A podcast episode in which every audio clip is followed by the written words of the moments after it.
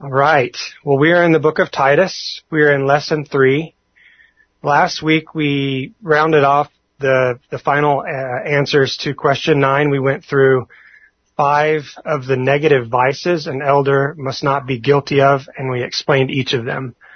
And we saw a pattern consistently through those vices that uh the qualifications for an elder that uh that we see here in the book of Titus, we find parallel verses for those of us as believers, um, not mentioned as qualifications, but consistent with the character.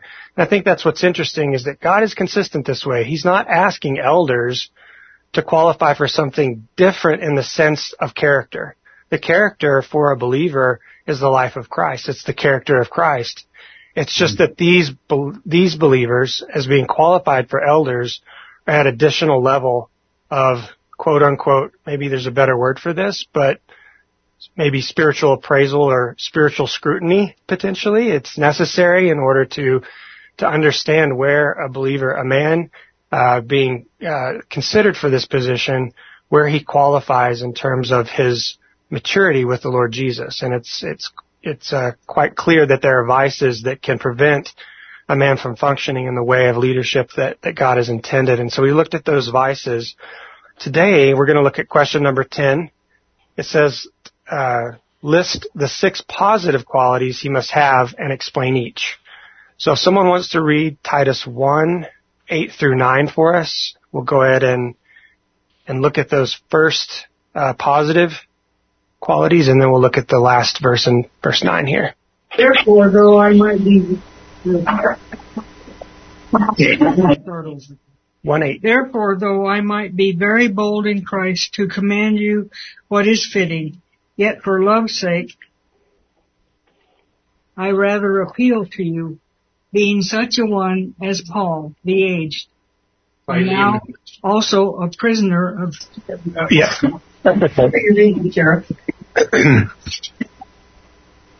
Oh, I'm sorry, I got the wrong book. Okay, I was in Philémon. Look wrong. Okay. Um, so it'd be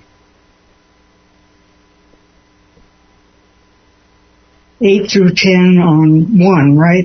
Eight and nine. Eight and nine. Eight and nine. Okay.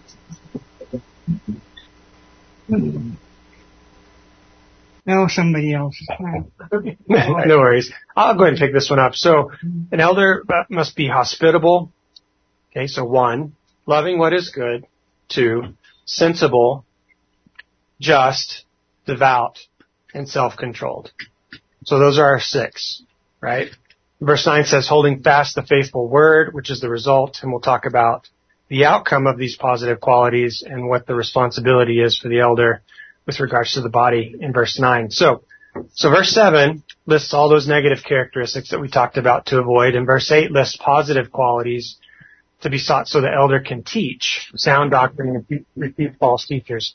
It's interesting, we're not talking about this just yet, but these qualities are necessary for the, the teaching of sound doctrine and the refuting of false doctrine. You know, oftentimes we jump into an apologetics course and it's like, how do I defend the faith? Well, there's some characteristics of who you are in Christ that precede even being able to refute, you know, false teaching and to promote sound doctrine. You can't necessarily promote it without knowing it, right? So knowing the sound doctrine has at least six positive effects in this verse, and we could look at Timothy, kind of uh, flesh that out a little bit further. But the first is the elder must be hospitable. So um what does hospitable mean? Does it mean that uh, you're, you, you hold a lot of potlucks? Yes. Yeah. Very well should. So the word here, um, it's this, this desire to treat guests and strangers with, like, they're cord, we're cordial to them. And we have a generosity towards even those that are guests or strangers to us. It literally means a loving friend of strangers. I found that interesting. Um, First Peter four nine says, be hospitable to one another without complaint. Guess what? That's not an elder qualification. That's in First Peter, so that's for all of us, not just Mike and Roger, right? Be hospitable to one another without complaint. So here you have a quality for an elder, a characteristic of loving a friend of strangers. I remember coming to Holly Hills, and I, I've seen this in other churches, but it was very distinct in Holly Hills, where you'd have an individual come out, you know, come into the church off the street. And I was kind of like, I don't know how I'd handle that. You know, I'm not sure I would necessarily entertain this person very long. I'd maybe find a really positive way to move them on down the street or something like that. Well, that's why I wasn't qualified.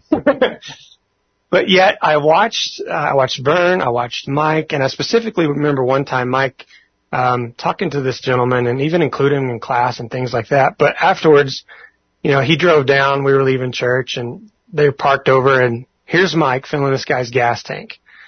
And, you know, the whole crew of ours in the truck was just looking at Mike. And so I pull in behind him, and I wait till the guy gets his gas full, and I pull up and ask Mike to fill mine up too. I thought, if you're going to be that hospitable, brother, go ahead and fill up my truck.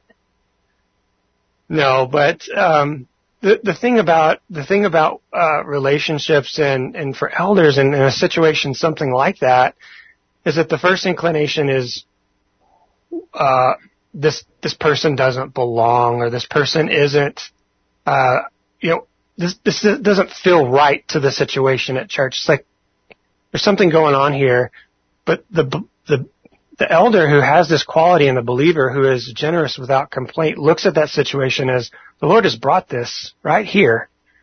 And because I am in Christ, I have the ability to treat this person as Christ treats this person. He does that life living through me, and that's an opportunity for the Holy Spirit to conform them to the image of Christ. And so generosity to another, loving a friend, being a loving friend of strangers, is not at the natural inclination of a human. It's actually quite opposite. And we find that a lot of the characteristics of of Christ being conformed in us are the opposite of the way that we, our flesh would think. Thoughts on that? Yeah, Mike? Strangers are include non-believers. What do you guys think? Does this include non-believers?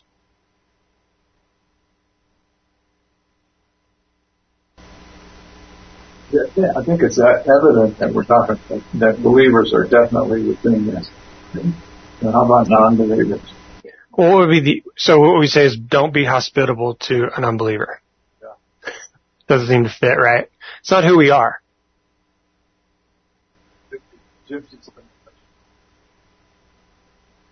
You have to explain to my kids what gypsies are. They're, they're people that, uh, um, in their culture, I think, they learn how to beg and uh, uh, get other people to support them. And they're very, uh, they're not upfront about it. Mm-hmm. So they they got they walked in the back door, and they hit four of them, and they spread out really quick, and they started hitting people up for money. And, uh, you know, Roger and I talked about it last week, last, after that happened. And Roger said, hey, you know, I think, uh, you know, if we're going to support somebody, they ought to be a believer.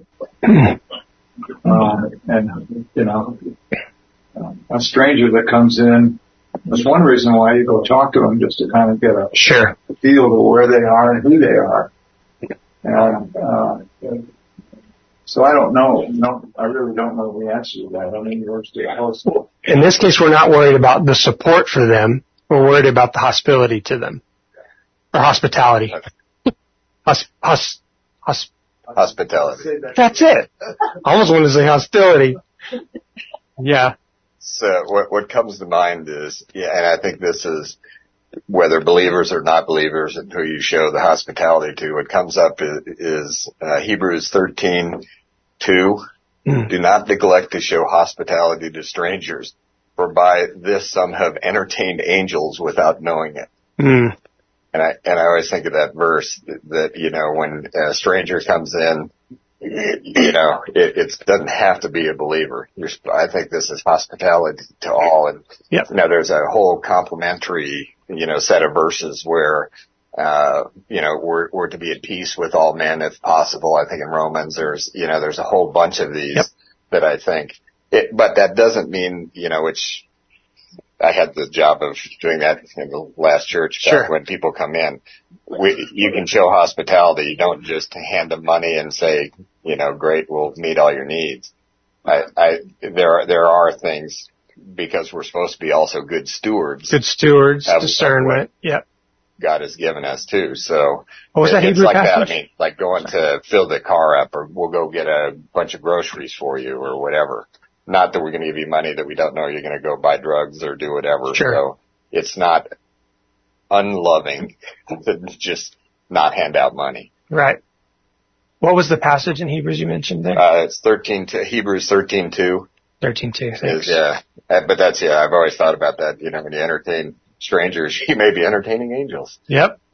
So, which gives you, you know, the, if you judgmental or whatever and things like that, there may be, you know, Lord is is. It's not our job to know that, right? Huh? It's not our job to know right. what this who this stranger is right. completely. That's the point. But there is discernment in terms of of money and things of that nature, but. J D, I yeah. thought of one more verse, uh, Galatians six ten. Therefore, as we have the opportunity, let us do good to all people, especially to those who belong to the family of believers. So I'm not sure if doing good and hospitality is the same thing, but yeah, you know, no, I think it. I think it really is. I think it ties together, and that verse is for you if you're not an elder too, or not. Right. Right. Hebrews thirteen two, Galatians six ten. Those are both really good supporting passages there. Um. Okay, well, let's look at the second one. Second one is loving what is good. So this is characterized by a love for all things good. It definitely includes good men and women, right? We definitely want to surround ourselves with those that are good men and good women, um, which includes the body of Christ, right? But it also in- could include other things. What else could it include? Thinking that... Uh... You have to distinguish between what the world says is good and what God's Word says is good. And they're not necessarily the same thing. Well, like the world's um, heart. World. Turn your mind. What'd you say? Turn his, he's trying um, to turn his mic on. Turn my mic on. Oh, where are you? you I need you here. Well, I can hear easier from here.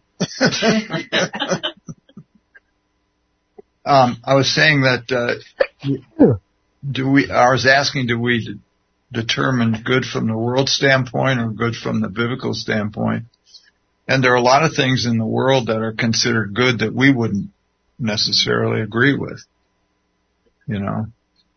Um, so. Uh, Like in, in culture, if if you really like, uh, there's nothing wrong with symphony music and, you know, all of the arts, but are they are they good from a biblical standpoint?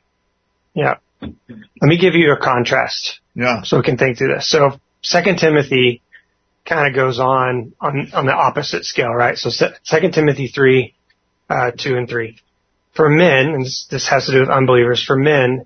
Will be lovers of self, lovers of money, boastful, arrogant, revilers, disobedient to parents, ungrateful, unholy, unloving, irreconcilable. It means they don't want to make things right with people. They don't care. They're malicious gossips.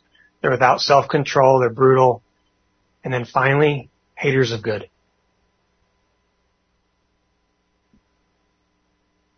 And it goes on, treacherous, reckless, conceited, lovers of pleasure, pleasure rather than lovers of God, lovers of God. So just to kind of get that contrast, I think what is good is a person. It's Christ.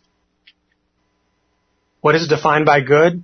Everything that the Lord did in his Son, from the eternal covenant to your position in the heavens and your future reign with him in the millennial kingdom and your presence with him face to face in the new heavens and the new earth, the access, all of that in Christ is what is good.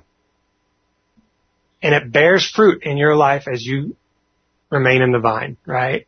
As you abide in him, these are the fruitful outcomes of your life, and they're him as a person rather than an individual fruit. Bob? Yeah, the translation really reads loving of good men. Yep. So, which big Greek word, but it really pertains to loving of good men. I presume that's women and children too. But anyway, it's not yeah. loving of good things. Well, actually, you kind of interesting. I was look, looking at the Greek on that one. That word Zodhiates has it. it it's kind of interesting. It because kind of the focus is it is it about loving the good person or you loving good? I think I think the way you know I'm look, looking at in in uh, New American Standard, it says loving what is good. So kind of the the flips uh, that let me, is that word, and it says there in Zodhiates, it combines not only liking to be kind, but actually doing good.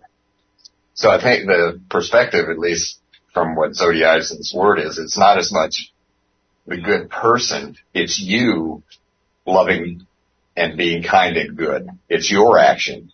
It's not the the object. It's you being kind and loving. Yep. And doing good. So it's kind of, it's not we're judging the person, it's you, the person, is the action. I think you're right. It's it's not about the object, it's yeah. about the action on your part, or your attitude maybe, both.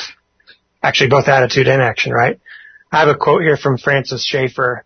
If we do not love, or if we do not show love to one another, the world has a right to question whether Christianity is true. Just one of his perspectives.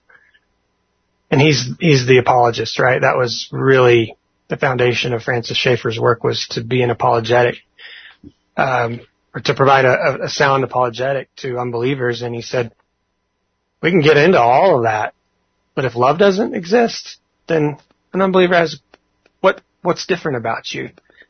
And by love, we mean a much different type of love, agape. A godly type of love, yeah. Agape love, as opposed to A, a worldly or a, a fleshly type of love.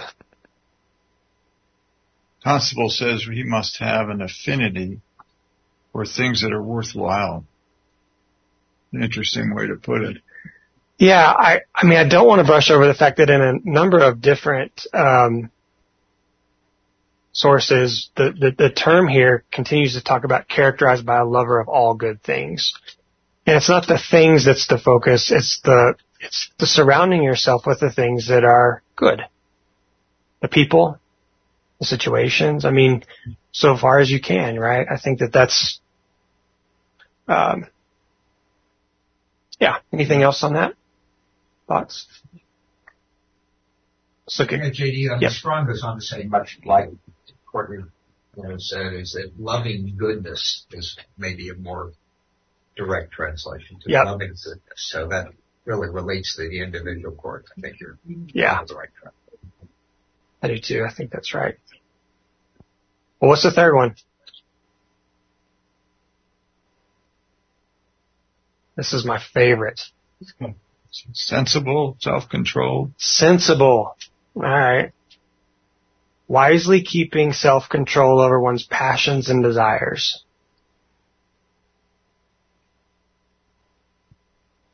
It's interesting. This word has the most emphasis in Titus. Yeah. This word. In Titus two two, it talks about the older men being sensible. In Titus two five, it talks about the younger women being sensible. two six, younger men. And two four, it describes the ministry of the old women to the younger as being encouraging, same word, sensible. The New King James has sober-minded. Sober-minded is another really good way of translating that. The Amplified uh, adds the word discreet. Discreet. Oh, that's a good word. That's a really good one. Yeah, going to, going to Zodhiates again on that word is discreet, sober, temperate, of a sound mind. Now, the last part of it is self-disciplined in one's freedom. Self-restrained in all passions and desires. Oh, that's a good one. Read that one more time for us. Yeah, it's, well, discreet, sober, temperate, and of sound mind, but then self, self-disciplined in one's freedom, self-restrained in all passions and desires. So that, that self-restrained in your freedom is something that we talked about last week. And we, we were talking about it with uh, Addicted to Much Wine. Um, we also kind of talked about it a little bit with uh, Sordid, uh, After Sordid Gain, you know. Um, so, yeah, I think that there's there's definitely a wisdom factor, right? There's a wise factor. Uh, and, and how does a Christian become wise? How does an elder get to a place where they're sensible? Not what does it look like, but how do they actually get there? What do you think? I think it has to do with uh, the process that goes on of conformity to Christ. That uh, um, it's this sense of these are, we're really talking about the characteristics of the Lord Jesus himself. And so as we're conformed to his image through a process that takes maybe your whole life, um, you begin to see things as he sees them. And, and they are sensible. They make sense. Um, they, when you're confronted with a situation where there's more than one answer or way to go, there's a dependency on the Lord's viewpoint, and you know what it is, and you know that's the right way to go. You mentioned something that's key, I think, knowing his thoughts and seeing it the way he sees it. First Corinthians two thirteen says, again, not in the elder section of Titus, which things we also speak, not in words taught by human wisdom, but in those taught by the Spirit, combining spiritual thoughts with spiritual words. I love that phrase. How do we get to a place where we're not speaking in human wisdom, but we're speaking as those taught by the Spirit, combining spiritual thoughts with spiritual words? Happens here, and then it flows out into a, a sensible phrase or sentence or advice or whatever that, that interaction involves. I, I, I, I, you know, I always hate to puff up Mike, you know, with compliments, but, yeah. you know, it's, uh, you know, it, it, one of the things, you know, first coming here was, you know, just read the Bible to know him. You know, don't get into a huge study every time and dissect every verse into things, but just read it. And that's, you know, what I try and do every day is one chapter. And, you know, it's just reading it to, it, to know him. To, and it's the personal time. It's the intimacy with Christ. It's with his word and, and time with him. Then you know who he is. Then you know who you are in Christ.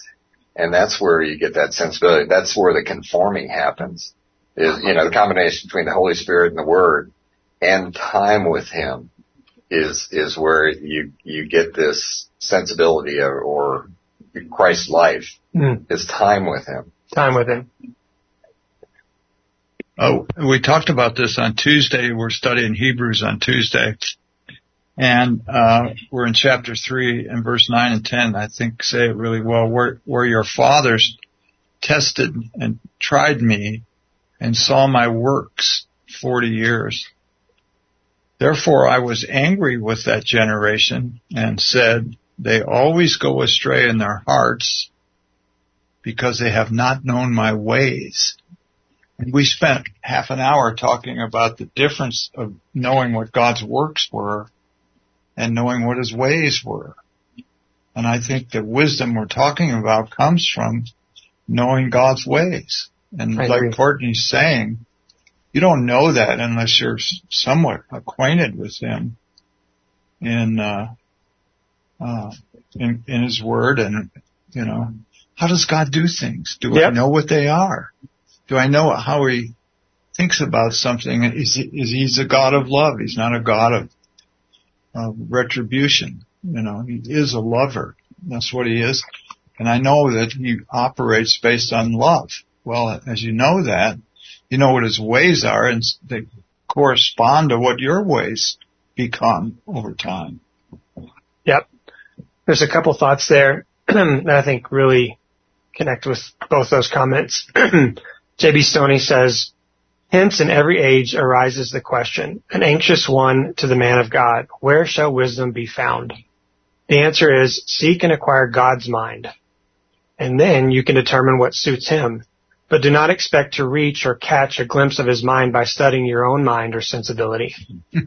His thoughts are not your thoughts, nor his ways your ways. What do you think about that?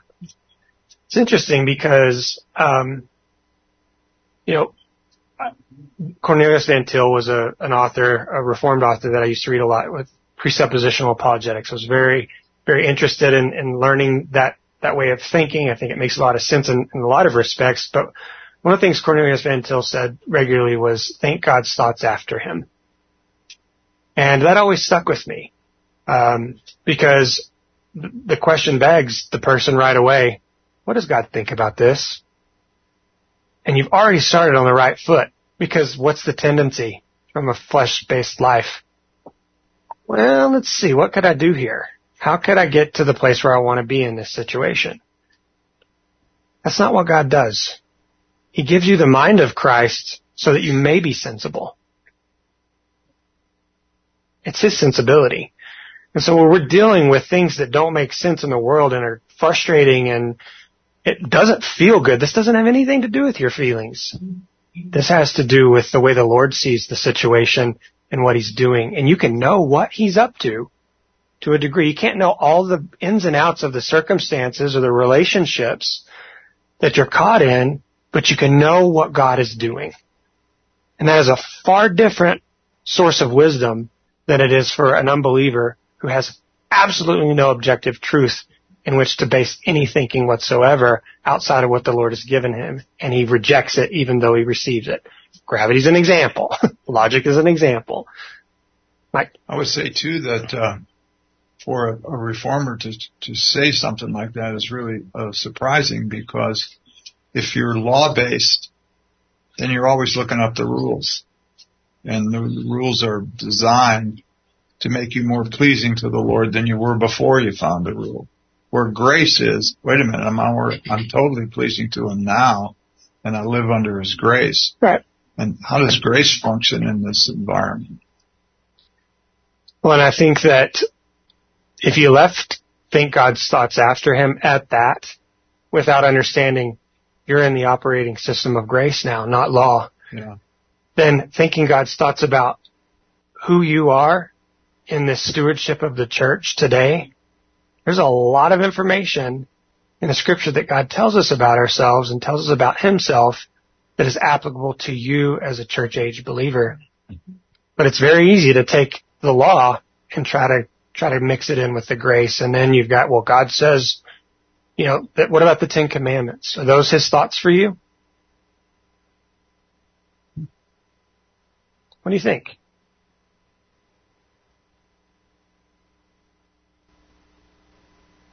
Oh, I think I stumped you guys. I think the Ten Commandments could be characterized under the heading of uh, God's works. His personality and the person of Christ is his ways. And they line up together, but his ways have to do with the fact that he is a blesser. And he doesn't wait for you to deserve it. He blesses you anyway. Well, we're told as as New Testament believers that the law is what to us? Holy, righteous, good. Righteous and good. We're also told, though, that if if you want uh, uh, if you want to move out from the dominion of sin, then you have to live under grace. That's what grace is all about, so that you would not be a slave to sin anymore. Sin shall not have dominion over you because you're not under law, you're under grace. That's what grace is designed to do. And if you don't know what that looks like, Romans seven will explain it to you. Law is mentioned about fifteen or sixteen, seventeen different times in that chapter alone. Um, any other thoughts on on sensibility for the elder? Knowing his ways. We spend a, we spend our lifetime learning that. And that's not to be discouraging. That's actually your eternal opportunity, right? You have the opportunity, we have the opportunity to learn his ways on into eternity. It doesn't just end here and we all of a sudden arrive. even being conformed to the image of Christ, we're still continuing to learn of his ways on into eternity. Good example. We had the Tangs with us all week. We were learning their ways. Did you did you and like what you saw? Because we need to judge judge no, them no, real we're quick. We're going to have to have a discussion about that. Bob says, see me after the meeting. uh, but they learned our ways, too, how we do things, you know. Sure. Yeah. So. They'll be seeking counseling after that. Okay. Cool. Well, let's look at the fourth uh, quality. Uh, it's what's the fourth? Just. Just. What does just mean? It means characterized by proceeding from accepted standards of morality or justice. He should be a man of integrity, sticks by his word, and who practices practices what he preaches. His conduct is righteous and is just. I've got my dad, um, he definitely pointed me to the scriptures plenty, but he also pointed me to Vince Lombardi. And one of the things that Vince Lombardi says is, watch your actions, they become your habits. Watch your habits, they become your character. This set of verses talk about habits, and they also talk supremely about character. Now, Vince Lombardi is not authorized scripture, but I think what he's saying here is that the character of the man is just, behind the scenes and before others. He practices righteous attitudes, actions, and thoughts towards his fellow man based on what he knows of God's justice and how God's Christ is just. We have the mind of Christ. He's tapped into that. He understands that. Is that an, I'm not, tapped in is probably not the right way of saying it, but justice is a, being a, a one that is, uh, moral and just in the, in his actions and his treatment of even decisions, discipline in the church. He's just in how he understands and carries out that, that action or that discipline. Bob? Sure, yeah, J D, I think you're really on the right track there. I mean, justice is an adjective which describes all of us, right? I mean, we're, there's no condemnation to those who are in Christ Jesus. So, you know, that righteousness we hold. But I think the interpretation is for the elder that he's capable of perceiving justice in others. I mean, it's an extension of the justice that we're created in. So there's kind of an extra attribute of it in a narrower sense, I think really relates to the ability of the elder to perceive justice for what it's worth. Anyway. No, I think you're exactly right. I do, because what might be just to the world might look a little different than what it looks like for the elder in this case. How he perceive, he has a sensibility that the world does not have in performing that justice. And so right and wrong in the court of law is not the consideration. The consideration is what pleases the Lord. It's a whole different level of thinking with regards to justice. Do you agree? I struggle with that one. I think I read it in Sit, Stand, Walk. Um, it's not, it's not a, that we're, law would have us look at what is right and what is wrong in any circumstance. But what is, what is the life of Christ? What pleases him? What glorifies him? That is to be our barometer in grace. So, sorry, I keep going back to Zodhiates and all these, and, and his, his definition was they are people related to God and who, as a result of this relationship, walk with God. So, again, it's kind of the, the foundation of all that's been said. It's, a, it's somebody who is just is somebody who is walking with God. They aren't, you know, self-judging or, you know, judging out of the flesh. They're, they're walking with, with God. Yeah. They they see they see the individual as as God would see them in, yeah. in a just fashion. Yeah, Miles said, um, "We're not only pardoned but justified, made righteous, and this not merely by that which He has done or by what He has procured or bestows, but in what He is. He's pardoned you based on who He is. Your righteousness is because of Him." Mm-hmm. Your justice and your ability to carry that out, in this case for the elder, is completely based on what is in Christ. It's not his fanciful thoughts on the subject. Although I've got them, we've got them, right? Pretty easy to rush right into that. Um, but in what is, what, in what he is, Miles says. So I thought, I really thought that was interesting. We're getting here. We've got a couple minutes. Um, I think I can fit in number five. Number five is devout. So this is really closely related to just. Has the idea of holy, pure, having the characteristics of moral purity, unpolluted with wickedness. How do you get set apart to God? How do you get set apart to God? When are you first set apart? Salvation. Salvation. And what are you set apart from? All that I was in Adam. All that you were in Adam. Sin. You died to it. As an elder, what, what is, what is Paul talking about with being devout as an elder, meaning one set apart to God? The root meaning of this is different or unique. Holy Bible, holy, unique. Bible, book, unique book. You are, in this case, the elder is being told that they are devout, which makes them different, which makes them unique based on the character of purity, moral purity. Second Corinthians five seventeen, popular verse. Therefore, if anyone is in Christ, he is a new creature. The old things passed away. Behold, new things have come. That's the only realm in which devout purity and moral integrity exist, is in the new creature. Guess what? That's not just for the elder. That's for you too. And then finally, I'll, I'll just quote Miles here again. The only way to show respect for God's real purity is by realistic, realistically setting oneself against sin. That's a stinger. Say that, say that again. The only way to show respect for God's real purity is by realistically setting oneself against sin.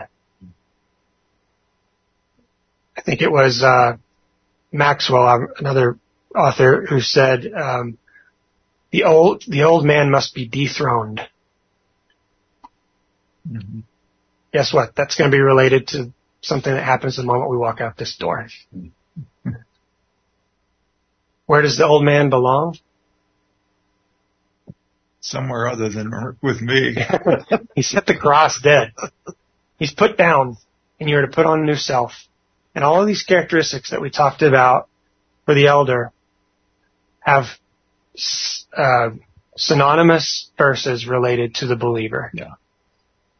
And so put on the new man. You know, that's where Paul ultimately would have us go, and put off the old.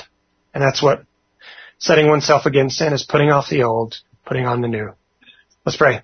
Father, how we thank you for uh, just your clarity in the book of Titus with regards to leadership and the type of men um, that you've set apart for Uh, shepherding the flock and overseeing the flock. And so, Lord, uh, we just continue to pray for our elders, um, that they might have the mind of Christ, that they might think your thoughts after you and recognize um, just the opportunity that they have to depend upon you ultimately uh, for the very role that you've placed them in. And, Father, we thank you uh, for your love and for your grace and for this day. It's in your name we pray. Amen. Amen.